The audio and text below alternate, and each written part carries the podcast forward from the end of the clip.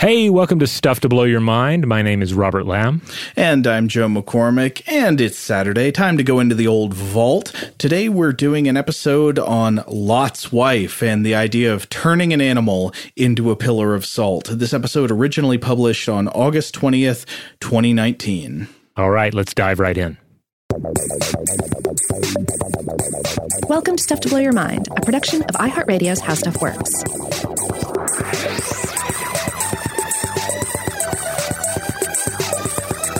Hey, welcome to Stuff to Blow Your Mind. My name is Robert Lamb. And I'm Joe McCormick. And today, you know, I didn't think about this until just this moment, but this is another geomythology episode, isn't it?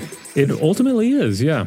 Uh, we are, of course, talking about uh, an often overlooked figure from um, from the Old Testament and from uh, from from uh, from Jewish myth and legend.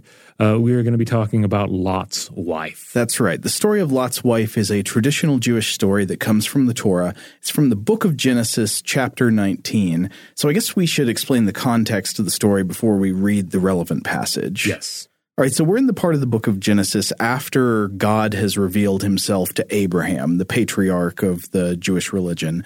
And so Abraham now has a relationship with God, and we're learning about Abraham and uh, and some of his relatives. And one of his relatives is his nephew Lot. That's right. So basically, what happens is uh, Abraham catches wind that three angels are about to smite the cities of Sodom and Gomorrah. Yeah, the reasoning is that these cities are very bad and God doesn't like them and they're full of wicked people.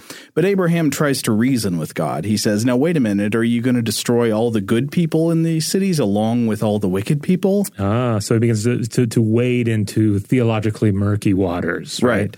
Like if, if bad things must happen to the bad people, what about the good people in those cities? What should we do about them? Right. And he actually is successful in negotiating with God. Yeah, Because he argues him down basically because God. 'cause at first, it's like, okay, what if there are fifty people, fifty good people in the city? Would that be enough to spare the city? and God says, Yes, sure. Yeah, yeah, that's okay. You make a good point. He's like, But then Abraham starts hedging, right? He's like, does. oh, wait, I don't know if I can find 50 good people. I mean, that's that's a lot. Right. But yeah, it begins talking him down. Well, what about 45? What about 40, et cetera? Ultimately brings it down to a mere 10 righteous individuals in the city.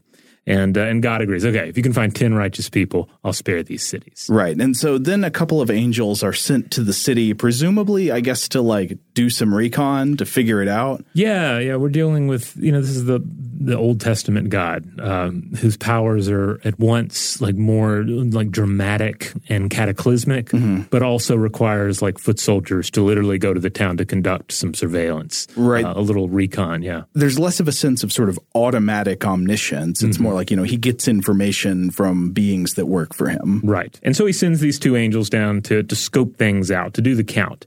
And they visit Abraham's nephew, Lot. Now, the angels are in disguise, of course.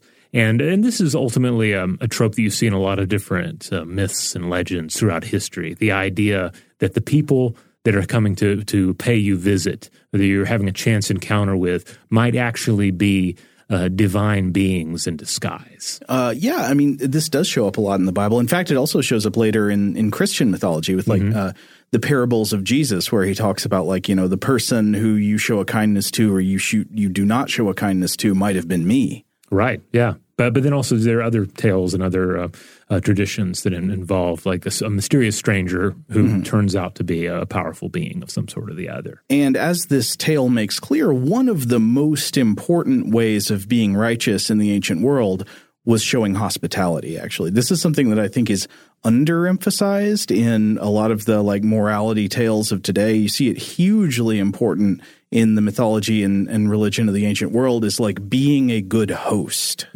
Yeah, especially with the story of Lot's wife. Like growing up, I vaguely remember it being uh, brought up in uh, in church from time to time, but more more to the point you would see it in like uh, like Chick tracts, Yeah. like some sort of um, you know uh, you know cartoon uh, that is. Um, you know, ultimately, kind of like wallowing in awfulness, and uh, but and trying and uh, and using the, the the story to to spin off a really um, uh, you know, homophobic message. Oh yeah, that's weird. Like I think especially in the 20th century Yeah. for some reason the Sodom and Gomorrah story came to be associated with condemnations of homosexuality, which is not really what the, what the story in the Bible is focused on. Right. Yeah. It, ultimately, this is a story about hospitality, and as it turns out, uh, you know, Lot's uh, Lot and his wife are really the only people that are that show any hospitality to these uh, two angels in disguise. Right. They take the angels in, host them at their house, and then the story turns fairly horrific. uh, like a mob shows up outside the house demanding to rape the angels that are staying there with him. And Lot tries to offer up his daughters instead to the mob, and the mob does not acquiesce to this. And then the angels instruct Lot to take his wife and his children and flee the city because the city is going to be destroyed. Yeah, basically, they're like, look, we're not going to hit our 10 righteous individual quota here, but you two seem all right, so uh, you should clear out. And so they do. They attempt to clear out, to flee the city right as it's about to be smited. And uh, and and but they warn them like, look, you cannot turn around. You cannot look back at the city while it is uh, mid smite, or it's going to be very unpleasant for you. Uh, and so uh, they, they're heading out. They're fleeing the destruction. But then Lot's wife, either she doesn't listen or she can't help herself, but she turns around. Uh, and looks backward at the, the, the, the, city as it is destroyed uh, by the divine fire. And then this turns her into a pillar of salt. Yeah, so I want to read this passage from the King James translation. It goes, The sun was risen upon the earth when Lot entered into Zoar, and that's like another village that they were fleeing to, a mm-hmm. small place. Then the Lord rained upon Sodom and upon Gomorrah brimstone and fire from the Lord out of heaven, and he overthrew those cities, and all the plain, and all the inhabitants of the cities, and that which grew upon the ground. But his wife looked back from behind him and she became a pillar of salt a pillar of salt. This always uh, this this is the detail that always captivated me the most. It's a strange. It's like an intriguing, sad, tragic story. It doesn't you know it doesn't really explain her motives, mm-hmm. uh, and that's something that a lot of people have been able to read back into with like literature about this story. The one main thing that comes to mind for me is the poem by the Russian poet Anna Akhmatova called "Lot's Wife." Do you mind if I read this here? Oh, please do. Uh, this is the translation by Stanley Kuhn Kunitz and Max Hayward. It goes, and the just man trailed God's shining agent over a black mountain in his giant track, while a restless voice kept harrying his woman, It's not too late. You can still look back at the red towers of your native Sodom, the square where once you sang, the spinning shed, at the empty windows set in the tall house where sons and daughters blessed your marriage bed. A single glance, a sudden dart of pain, stitching her eyes before she made a sound, her body flaked into transparent salt, and her swift legs rooted to the ground. Who will grieve for this woman? Does she not seem too insignificant for our concern? Yet in my heart I'll never deny her, who suffered death because she chose to turn. Oh, that's beautiful and sad, and it captures, uh, you know, ultimately a lot of the feelings one has when you encounter this this passage where, yeah, she seems to to perish, um, you know, for the, the, the smallest slight. You know, all she did is glance backward. Well, yeah, and the, what I love about this poem is it emphasizes not the external view of the city as this place of wickedness that must be destroyed, but the view of it as her home. You know, mm-hmm. she's looking back to the place where she, her home, the way that she loved. All you know, all her good memories are there. Yeah, because one of the things uh, it kind of comes back to our discussions about um, you know, identity and like what makes a person who they are. Is it internal or is it external? Mm-hmm. And you know, if if a righteous person was able to live in this city, it stands to reason that the place was not like otherwise completely, um, you know, exotically evil. Well, yeah, I mean th- that gives it obviously the character of myth. Like yeah. this doesn't read like a, a historical account because you cannot plausibly imagine a city in which everybody except one family is just evil to the core. Right. Uh, that, yeah, that's pure myth spinning. Even though that kind of myth spinning still goes on today, right? Um, as we consider other places and uh, and and then and people from other places, etc. Uh, but of course, this hasn't stopped numerous. Uh, you see a lot of efforts, especially if you're just searching around online, people looking for the historical accuracy of uh, of Sodom and Gomorrah um, and you know, in, in similar cases from the Old Testament. Well, yeah, I think that's a good thing to note because we're going to be talking about some geomythology in today's episode, mm-hmm. possible mm-hmm. connections between uh, between mythology and geological facts about the world. But those those connections are always hypothetical. We can just discuss possible ways that, that they line up. But uh, I I just want to say as a note that when you're reading articles about this kind of thing, you always have to be wary and try to separate out like what are the facts that are being reported versus what are the conclusions you're being invited or even explicitly told to draw from them. Mm-hmm. Uh, because there are just all kinds of reports about archaeological or geological findings from the ancient Levant with headlines like Bible story confirmed, you know? Uh, and then actually, when you read, okay, well, what are the facts they're talking about? It might be something like, for example, there was a settlement in the Dead Sea region that was depopulated at some point, And therefore, this settlement must be the Sodom from the Bible, and it confirms the Bible story is true about the brimstone and the angels and all that. Yeah, I feel like reads like this, they tend to. Uh, you know, uh, completely discredit the power of mythology. Yeah, like it's, it's it's, it's everything has to be considered as a as, as a potential you know 100% historical uh, reality Where, yeah. whereas mythology is this thing that you know resides between objective reality and our perception it is this i mean but it's it's not just mere you know made up stuff like mythology uh, you know, it is essentially the skeletal system on which we we build ourselves and our culture. Well, an important part of culture, I think, is is conceiving of mythology as perhaps true without being factual. Yeah maybe meaning it somehow contains wisdom, but is not like an accurate description of things that happened. Uh, and and the, the emphasis on like people, this must be an accurate description of things that happened. First of all, it's such a confused way of looking at archaeology. I, I don't think we can even be confident that the people originally telling stories, like the story of Sodom and Gomorrah and Lot's wife and the Pillar of Salt, meant for the stories to be taken as literal fact. Maybe they did, but I'm I'm not so sure they meant that. Right, because as we've said plenty of times before, we don't want to discredit the creative abilities of ancient peoples, mm-hmm. and we also don't want to discredit like things like dreams, or certainly uh, in cultures where there was some sort of a, a tradition of uh, you know hallucinatory or psychedelic substance use, like that could have been a factor as well. Like there there are there are various ways that one can um, acquire uh, the elements of these stories, and then of course you build upon them through uh, the oral tradition. Yeah, exactly. But I mean, even even if you think about sometimes myths just being stories that people made up for a reason. The reason might have been something like to convey a point, to explain the origin of something,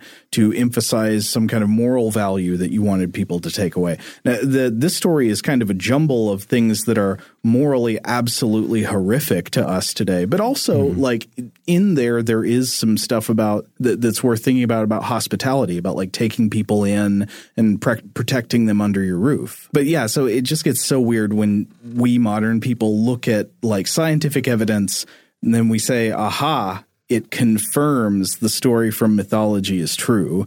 Uh, it's like it, it's an impulse that leads to bad reasoning and overinterpretation of little bits of physical evidence. But I think it also most of the time just completely misses the point of the story.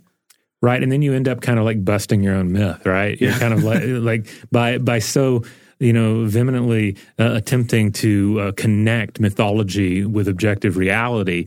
Like it, it, more often than not, it just it feels fake. It feels like you're trying too hard to make this magical unreality real and in doing so you just make it feel like it's just made up stuff. Yeah totally. Should we take a break and then come back and talk about what kind of myth this might be? Let's do it. All right we're back uh, here on this episode of stuff to blow your mind. We are talking about lot's wife uh, looking you know for uh, uh looking at this as a story of geomythology and later we'll even get into a little bit of chemistry. All right, so there's the question of what kind of myth this is. The idea that Lot's wife turned and looked back at her home and then turned into a pillar of salt. A, a lot of the myths from the ancient Near East, and actually from all over the world, I think can uh, can be interpreted as origin myths, also known as etiological myths. We've talked about this on the show before, but this means that they explain the beginning or the cause of something. Mm-hmm. And there are a lot of different forms this can take. One of the most common kinds of etiological myths is the myth that explains the name used for something. Ancient people usually didn't have the tools to study etymology and understand the origins of words and names that passed down through the culture, so a lot of etiological myths, I think, are built around false cognates, words that sound similar but aren't actually related. And this would be like if I said, Uh, the capital, why is the capital of the United States called Washington? Well, once there was a man who lived there and he washed himself in the Potomac River all the time. he washed himself so much that he, that the, they would walk by and they would say, there's old Washington washing himself in a way that never ceases. And that's where the town gets its name. Obviously that would be untrue, but that's, that's kind of like a name based etiological myth. Okay a lot of other etiological myths, I think, explain the origins of cultural practices or rituals. So, why do we cut a branch of mistletoe and bring two bulls on the solstice to do this ritual? Well, it's because once the god Thor was standing under some mistletoe and it felt, you know, like, so they, they come up with something that weaves together all of these practices or elements of a ceremony that you don't remember the actual origins of because it's been passed down for generations. Right, and these are the th- these would be the kind of stories that would give uh, your everyday rituals and even just everyday, you know, sort of vaguely ritualized activities meaning mm-hmm. because you are uh, embodying some sort of uh, mythic motif. Right, you're recreating the actions of the gods when you do this thing mm-hmm. now. And so a similar thing happens for natural phenomena and natural objects. Why do we have thunder and lightning? It's because of a storm god throwing angry bolts of lightning or fighting a war in the heavens. Why do we have four seasons and we can't grow crops in the winter? Well, because in the fall and winter, uh, Persephone has to live in Hades, and her mother Demeter, the goddess of the harvest, she mourns her absence and won't allow crops to grow. But then in the spring and summer, Persephone can come up again, and Demeter rejoices and nourishes her crops. And there are also versions of these natural etiologies just for objects in the world when you, you know, there will sometimes be a myth explaining the existence of a mountain or of a giant crater or something like that. Yeah, and we've discussed some of these on the show before, like ideas of of basically topography being formed from the say the bodies of fallen gods and the mm-hmm. like. Yeah. And so could the story of Lot's wife be a myth like this, existing to explain the origin of something? We don't know, but I do think it's possible. And so uh, I want to look at a, a passage from Josephus, the first century Jewish historian. Uh, he wrote about the story of Lot's wife in his work known as The Antiquities of the Jews. And this is from Book 1, Chapter 11, translated by William Whiston. And it starts off talking about the wickedness of the people who lived in Sodom, saying that Lot fled the city with his wife and daughters. And then Josephus writes, God then cast a thunderbolt upon the city and set it on fire with its inhabitants and laid waste the country with the like burning, as I formerly said when I wrote the Jewish war. But Lot's wife continually turning back to view the city as she went from it, and being too nicely inquisitive what would become of it, although God had forbidden her so to do, was changed into a pillar of salt. For I have seen it, and it remains at this day. Lot's wife confirmed. It, yes, mm-hmm. exactly. Bible story confirmed. That's Josephus's headline. But I mean, whoa, that's interesting. So Josephus in the first century CE is saying that he personally saw Lot's wife frozen in time as a pillar of salt hundreds of years after the events of this myth allegedly took place. Now, I think we can assume that Josephus probably wasn't lying about having seen something here, that something that he thought was Lot's wife. But at the same time, I think we can probably safely assume that whatever he saw was not actually a human woman who got turned into sodium chloride. So, what could he be talking about? Well, the obvious answer would be if not an actual woman that was turned into salt, something that looks like uh, a, a, humanoid figure, something that looks like it could be interpreted as such. Right. Uh, we need to start by stipulating again that we don't know. We don't know the answer to this. But if we want to examine some possibilities, we can look at modern analogies. Now, today, there are at least two different things I've found that regularly get called Lot's wife. And these are strange geological formations or pillars in the area of the Dead Sea. One is an odd looking rock pillar standing on a cliff top oh, that overlooks the Dead Sea on the Jordan side, which is over on the, the eastern side and it does have an eerily human posture. It, it looks like uh, some local tourism concerns advertise this as Lot's wife, and I, I, couldn't figure out how long people have been referring to this particular formation as Lot's wife, but at least today and for some years now, they've been calling it that, and it, it does look creepy. Yeah, I'd love to hear from some of our listeners who have uh, uh, visited the area or reside in the area. Yeah. they can weigh in on uh, you know just what was your experience looking at this thing that is referred to as Lot's wife. there is a there's a kind of agony to the posture of the mineral. I mean, uh, it does. It's got some pathos to it. You can see it. I can see. Okay, I, I like. I get the Akhmatova poem almost out of this rock pillar. Another thing that is often called Lot's wife is a geological formation on the opposite side of the Dead Sea, on the uh, west side, on a hilltop now known as Mount Sodom. This formation, also called Lot's wife, is kind of funny when you actually see people approach it. Like I watched a video of some tourists just taking video of themselves going up to see Lot's wife, and uh, this one is funny because it's less suggestive of human posture and, and shape than the formation on the Jordan side. And because it's gigantic. If it were Lot's wife, Lot's wife was huge. And I should also point out that like sub- subsequent uh, geologic formations in other parts of the world have been dubbed Lot's wife merely because they sort of vaguely resemble a humanoid form. Right. And uh, I think arguably that's I mean that's what's happening in all of these cases. Yeah. It's like it kind of looks like a person and then we have this myth of a person having turned to uh, salt or to some you know, stone-like substance and that is like the natural thing to call it. Right. Now, Mount Sodom is interesting because it is actually almost entirely made of salt. It's like more than 80% salt with a few layers of other strata. It's got things like limestone, and it hosts a gigantic salt cave that is miles long. But there is no evidence whatsoever that either of these formations were once a human. They, they appear to be fairly normal mineral columns. But one could pretty easily imagine one of two scenarios you've either got the myth already existing independently, and somebody who had both read the story and seen the geological features put two and two together, and then people like Josephus come along and hear from those people and say, "Look, this is Lot's wife, and why would you question it?" Yeah, it's kind of like the whole mermaid scenario. Did you know to what extent does someone see a manatee and think, "Oh, it's a mermaid," or associate with the mermaid's tail, uh, the tail of the mermaid, or is it the the the, the reverse, right?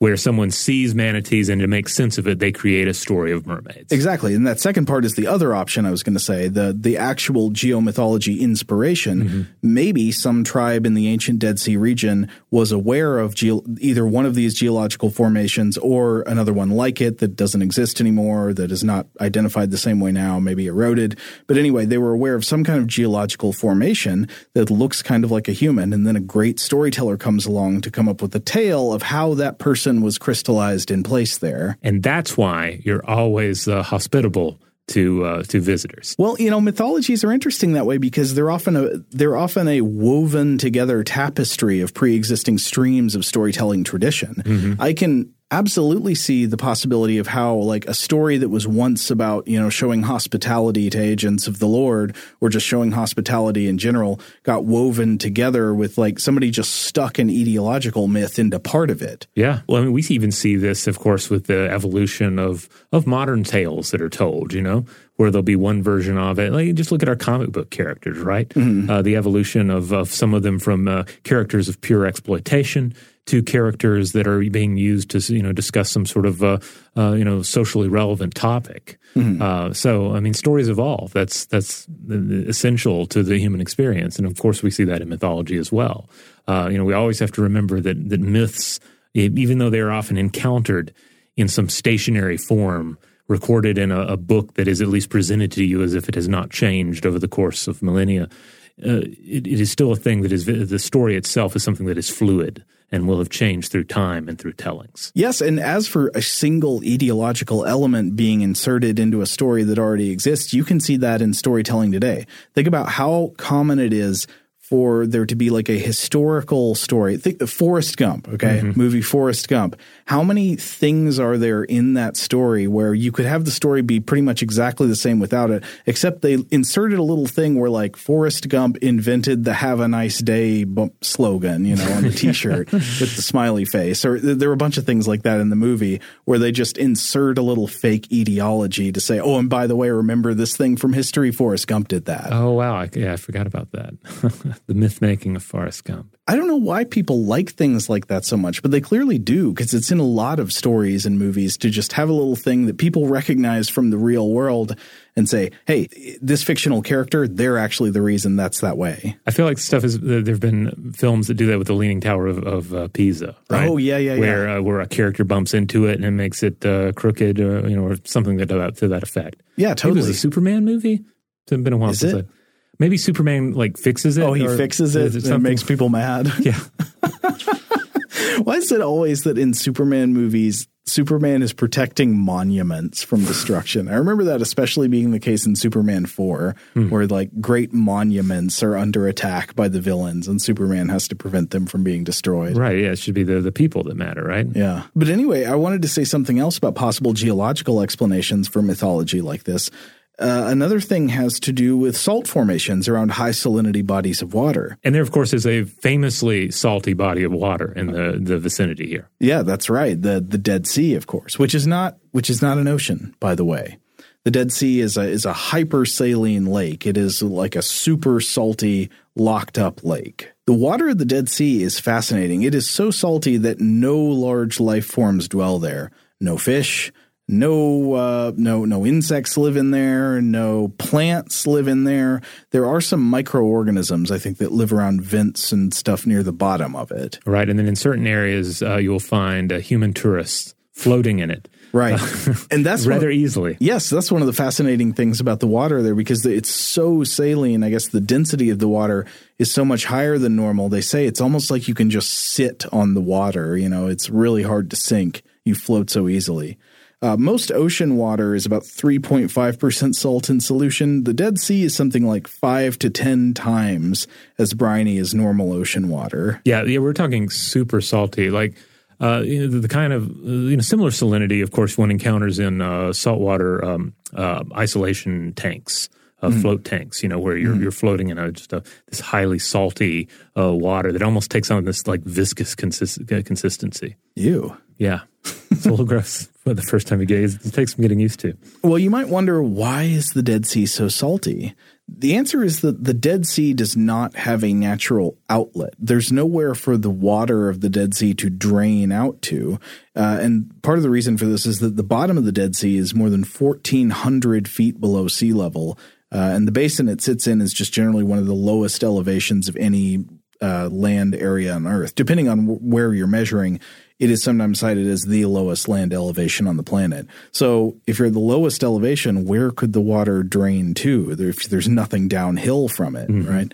So, while it doesn't have a natural outlet, it does have a natural source, which is the Jordan River. So, the Jordan River feeds into the Dead Sea. Occasionally, of course, as you know, fresh water comes through, it has tiny amounts of dissolved salt and, and mineral stuff that it carries with it. And the water in the Dead Sea just stays there, doesn't drain away. It stays there until it evaporates. But of course, this is an extremely hot and dry desert climate, so evaporation is extremely aggressive. But that evaporation removes water without removing the salt.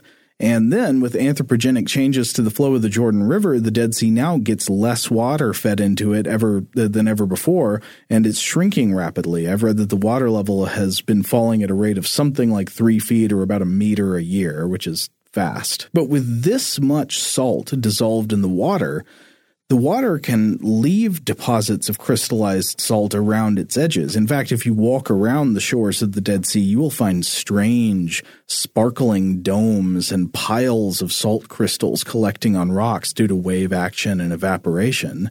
Yeah, and many of these are just yeah, they are really alien to behold. Uh, they, they, strange looking formations, which makes one think, well, perhaps some formation like this could have caught the eye of someone in the past, and either it would have been exactly the sort of thing you would incorporate into a myth, or would serve to spin off a new myth. Exactly. Yeah. So salt crystals like these, they can take on extremely bizarre shapes. Sometimes they crystallize over a over a vertical rock column, or maybe over a, an old tree trunk or a post driven into the ground or something. Anything that has a sort of vertical form, you can see how pretty easily heavy crystallization of salt on the outside of it could start to take on human looking form. And there's also, I would just say something about the the nature and shapes of salt crystals that naturally draws the eye. Like it looks unusual in the landscape. It looks kind of alive. Uh, some of the the salt crystals can form these large cubes and stuff Yeah. that take on angles that don't look natural. Yeah, there's a there's a geometric quality to it Yeah. uh, that that, is, that generally seems out of keeping with the surrounding environment.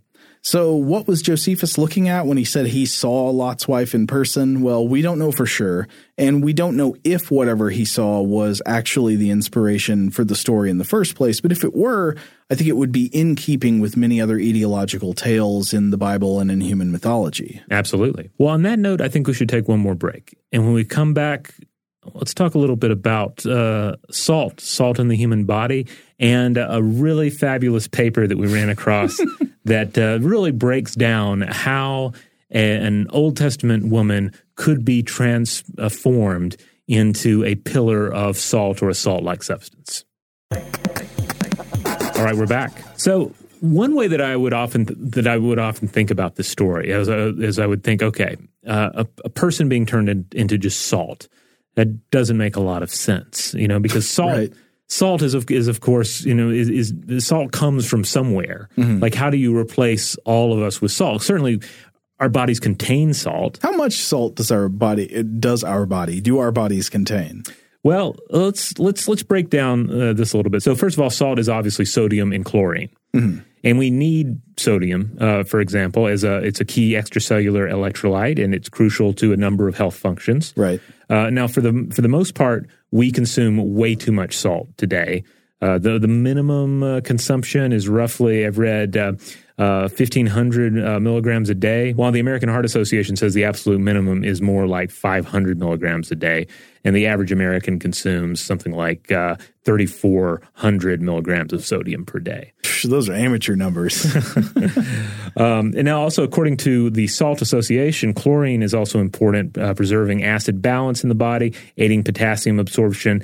It also contributes to the hydrochloric acid in our gut, and it enhances the blood's ability to transport carbon dioxide. Um, and so all of this breaks down to like as a rough average, an adult human body contains 250 grams of salt. Uh, and any excess is naturally excreted by the body. Now, we, we've talked about excretion of excess salt in a past episode of Stuff to Blow Your Mind, um, where we discussed uh, drinking salt water. Uh, so I, re- I recommend that one to, to anyone uh, who would like even more salt after this episode. right. So if Lot's wife, uh, you know, wasn't so much turned into a pillar of salt, if we were going to say, okay, what if the magic rays of the, the the city smiting taking place, what if it just reduced her to her body's salt content? You know, Oh, okay. like just you know a holy ray that, de- that destroys everything except salt. How much salt would be left? It would be uh, you know about 250 grams of salt. That's roughly what 1.24 cups. What? We got a cup and a quarter of salt in our bodies? Well, I mean, it's impressive when you think about it, you know, in those terms, I guess. But in terms of like a person being reduced to that, uh you know, it's not it's not really a pillar of salt. They would have to say, and then she turned back and was reduced to a small amount of salt. Man, I love thinking about the stuff in human bodies in measuring quantities used for cooking. Uh, yeah, because uh, according to Harvard Health, that's less than nine ounces and about the amount in three or four salt shakers. Wait, do the salt shakers have little bits of dry rice in them? Um, I don't know if it's necessary in such an, an arid environment. So that that's one place my mind went in terms of trying to figure out what's what's happening. Now, obviously, your mind also turns to, of course, fossilization. Like fossilization Right. is a very real process by which a living body is turned into a, a solid mineral form. Mm-hmm. But of course, that's not going to occur in an instant. It's something that takes place over the, the course of geologic time. Mm-hmm. Uh, likewise, uh, I'm thinking, okay, essentially what we're talking about is are, are a, a pair of nuclear blasts taking place that have been, uh, you know, unleashed by angelic forces. Well, okay, might might that the might the the flash of this, might the, the radiation from this have incinerated the body and you know reduced it to ash? Well, I, I you know that's one way of looking at it, but it wouldn't produce like a ca- like a statue of ash. It would just obliterate a body if it was turning it to ash. And then, of course, uh, one thinks to mummies, uh, but of course, mummies are you know are just uh, examples of body that has been in which the uh, the fluid has been removed. Uh, and likewise, there are a number of different. Uh, you know, preservation um, uh, models for the human body, where you're, uh, you know, you're adding something or replacing something, but none of these are processes that are going to take place in an instant. There, there are forms of natural mummification that take place. Uh, we often think that natural mummification in some cultures preceded uh, deliberate mummification, but you wouldn't normally think of that as like something that somebody would look at, see a mummy, and say they turned to salt. Now you could you could play a kind of crazy jigsaw of different natural effects if anything goes right. What if there was some kind of natural mummy of a woman in the Dead Sea region that suddenly like because I don't know a storm or something blew all this salt crystal on her and then it covered her body in salt and she glistened all over and people said look there's the salt woman Yeah. uh, I, you know Yeah, it's one of those where it's ultimately a lot of steps are required to get to the place you want to go. right So uh, I kept looking around about this. I'm like, somebody's out there. There has to have been a scientist, a pure scientist, who decided to tackle this as kind of a thought experiment. one of these great uh, playful chemistry papers like the uh, uh, like what are the thermodynamics of hell and all that Right. Or uh, one of, another favorite that I have more of a biology paper is um, like how would a centaur's body work? I remember running across that one where the they, they, the authors argued that a centaur would require two hearts in order to power this you know conjoined. Um, uh, uh, system. Uh, so I, I was lucky enough to find uh, just such a paper on Lot's wife uh, titled The Chemical Death of Lot's Wife discussion paper. This was published in the Journal of, of the Royal Society of Medicine in July of 1988. And it was by Irving M. Klotz, uh, PhD, Department of Chemistry, Northwestern University. Uh, and, and I want to note here that, that Klotz was not some like weird quack writing a bunch of like biblical papers, uh, you know, which I think should be obvious given the details of not only, uh, you know, uh, his, his employment, uh, but also the publication. But I, I should stress that uh, during his lifetime, he authored more than 200 scientific articles in peer reviewed journals, and he also wrote numerous books, including one titled Diamond Dealers and Feather Merchants Tales from the Sciences, which sounds, uh, sounds quite good. I may have to uh, hunt up a copy of it. Uh, so, anyway, he's. I feel like he's very much engaging on a thought experiment here, uh, but his uh, his science cred is is ultimately above reproach. okay but so he's going to take this from a like biochemistry point of view and say all right if a person was turned into salt how would that work what would that mean Exactly. So, first of all, he reminds us that we shouldn't take salt too literally. Uh, rather, he says it's likely, uh, you know, used in a generic sense to refer to any solid uh, with mineral characteristics to it, and perhaps a salt-like taste. So he's not necessarily talking about sodium chloride, but he says that in the Bible, if they said salt, they probably meant just any kind of crystalline mineral. A lot of things taste vaguely salty. Mm-hmm. Uh, and he uses the point of comparison to the way the Bible uses the word plague Yes. to refer to basically anything, you know, anything that's like an epidemic. So he writes, quote, a particularly likely candidate for the salt that caused the death of Miss Lot is calcite. This mineral is very susceptible to uh, precipitation in the presence of low concentrations of free calcium and carbonate, both of which are present ubiquitously in all human tissues. And there he's talking about calcium ions. Yes. And carbonate ions. So what must have happened, uh, he argues, is something something occurred to overwhelm the uh, homeostatic systems that maintain calcium and carbonate levels below critical values, thus leading to the onset of calcite formation. Uh, and this would have been due to some sort of, sort of you know catastrophic stress. And so, uh, what could have, could have caused this to happen? Well, Klotz looks to the, the text and considers that they were running from a powerful firestorm radiating outward from the from the site of destruction, and that as she stops and looks back, perhaps she's then hit by a powerful blast of hot air with high CO two content, along with heat and radiation. So it would be the the hot air coming in with the pressure and the CO two con- the chemical properties of the CO two content, uh, and how that would affect the pH of the blood and the body, and then the heat and radiation. Now, I think I understand from his analysis that it doesn't actually matter that she's looking back at the city. He's saying like maybe it's just that she stopped running away. Right. It's it- more that she stopped and looked back, or perhaps kept stopping and looking back. So, you Right. know, uh, it's not about like your eyes beholding the thing. Right. So it's not the Josephus issue. Remember, Josephus says the problem is that she thought too kindly of, of Sodom. Right. And uh, that she should have been, I guess, colder in her uh, in her condemnation of it. Right. This is basically uh, this. Klotz's argument is she's still in the danger zone from this Right. uh, terrific blast that's taking place. Okay. So Klotz goes on from here uh, to do a lot of chemical analysis on how all this would break down, and I'm not going to attempt to summarize that here. Uh, if you're if you're uh, more of a chemistry whiz, uh, I suggest looking up this paper. It's available for free online in a PDF form. Uh, but I am going to skip ahead to his final summary.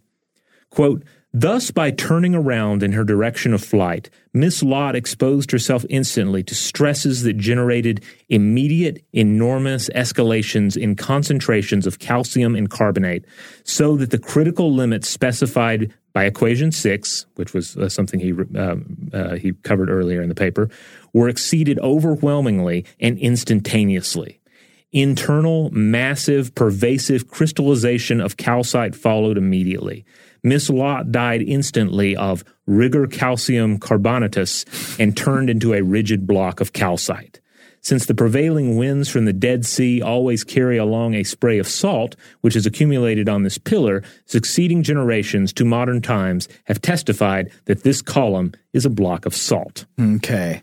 So he, he lays out a process by which in the presence of of certain chemical pressures and you know high pressure and temperature from this blast the body could conceivably undergo rapid crystallization of its calcium content because like the the the some of the calcium containing compounds in the body like the albumin he refers mm-hmm. to like those get denatured the cal- calcium gets freed it joins up with the carbonate you get rapid crystallization and you get a calcite body it's pretty creepy. Yeah, it is. It's tremendously creepy. Uh, I, I, don't know if he makes the case really that this could happen in reality. One thing I wasn't quite clear on was whether he's just saying like, okay, what's the most plausible possible like chain of of chemical uh, things here leading to the crystallization of the body like this, or if he's actually saying, "Oh yeah, given the right circumstances, this could happen to a human body." Yeah, yeah, it's um, you know, it's it's a playful article, I feel, but it's not. It doesn't have an obvious like wink moment. It, you know, uh. it's it's very.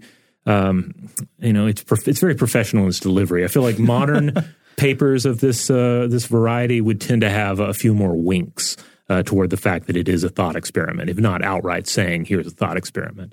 Uh, and he's a little more, I guess, in a sense, he's a little more playful uh, with how he's framing it. Okay, but uh, but yeah, I love this uh, this idea of the the chemical death of Miss Lot, and he always refers to her as Miss Lot. instead of just Lot's wife in the paper, yeah. So you know, again, not uh, not a situation where uh, where this uh, paper is confirming uh, a biblical account. Bible story confirmed. Rapid but, crystallization of calcite in the blood. But but it is uh, it is another one of those examples of like what's a what's a completely outrageous scenario from uh, you know from, from myth, and then and then trying to sort of recreate it to reverse engineer it using science. And it's it's fascinating how sometimes you can you can just recreate how something like that could occur, and it makes me want to see more like calcite death rays in our uh, science fiction. This has been interesting, Robert. Yeah, yeah, I had a, I had a lot of fun uh, uh, researching and reading about uh, Lot's wife. Uh, I'm also reminded how in um, R. Scott Bakker's uh, Second Apocalypse saga, he has a bit about wizards that come into contact with a particular um, substance it causes their bodies to essentially turn into a pillar of salt. Hmm. Um, and then uh, it's uh, it's hinted that that salt can then be used for uh, for other purposes. Oh, uh, so uh, I'll I'll leave uh, leave that out there for anyone who wants to explore those books on their own. In the meantime, if you want to check out other episodes of Stuff to Blow Your Mind, head on over to stufftoblowyourmind.com. That's where you'll find them.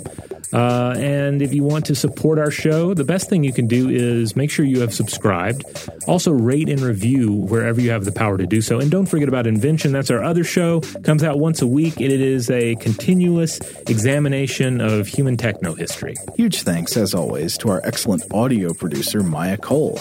If you would like to get in touch with us with feedback on this episode or any other, to suggest a topic for the future, or just to say hello, you can email us at contact at stufftoblowyourmind.com.